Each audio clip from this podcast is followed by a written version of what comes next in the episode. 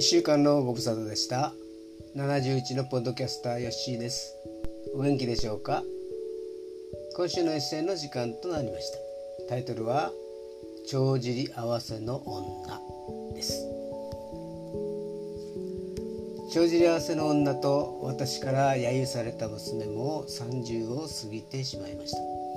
結婚という人生のコンテンツに彼女は果たして帳尻をうまく合わせてくれるのだろうか。どうも付き合っている人がいるらしい。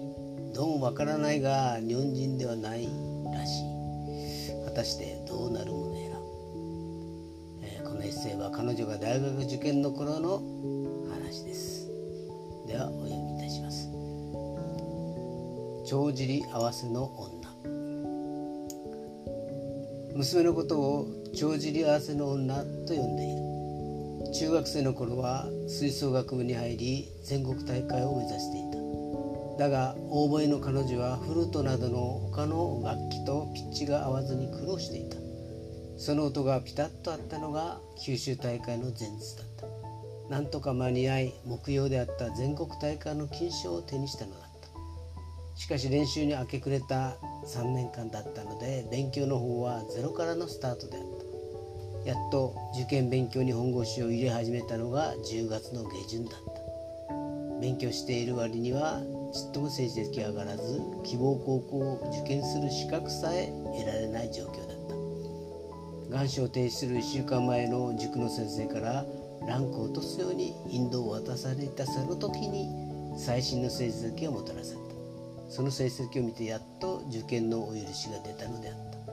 滑り込みセーブで受験することができ滑り込みセーブで希望の高校に入学することができた。そんな帳尻合わせの女が今度は帳尻を合わせることができるのだろうか。大学受験まであと23ヶ月なのに希望の大学の判定はいい。橋にも棒にもかからない状態なのだ。いつ見てもいい。何度見てもいい。ある気配だし目の色も変わってこない。ジョージアラスの女。大学に入ったらフランスに留学したい。大学卒業したらすぐに結婚して玉残しと入れる大学がないのに浮かれる。ジョージアラスの。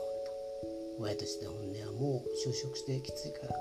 でも目の色が変わらないまま私の周りをうろうろしている。本人の希望通り帳尻合わせるとは。大したやつだと褒めるつもりだがどうなることやらこの帳尻合わせの女果たしてどこに帳尻を合わせてくれるのだろうか。こうご期待で2008年11月の作品でした、えー、結婚するもよししないもよし何のこだわりもありません。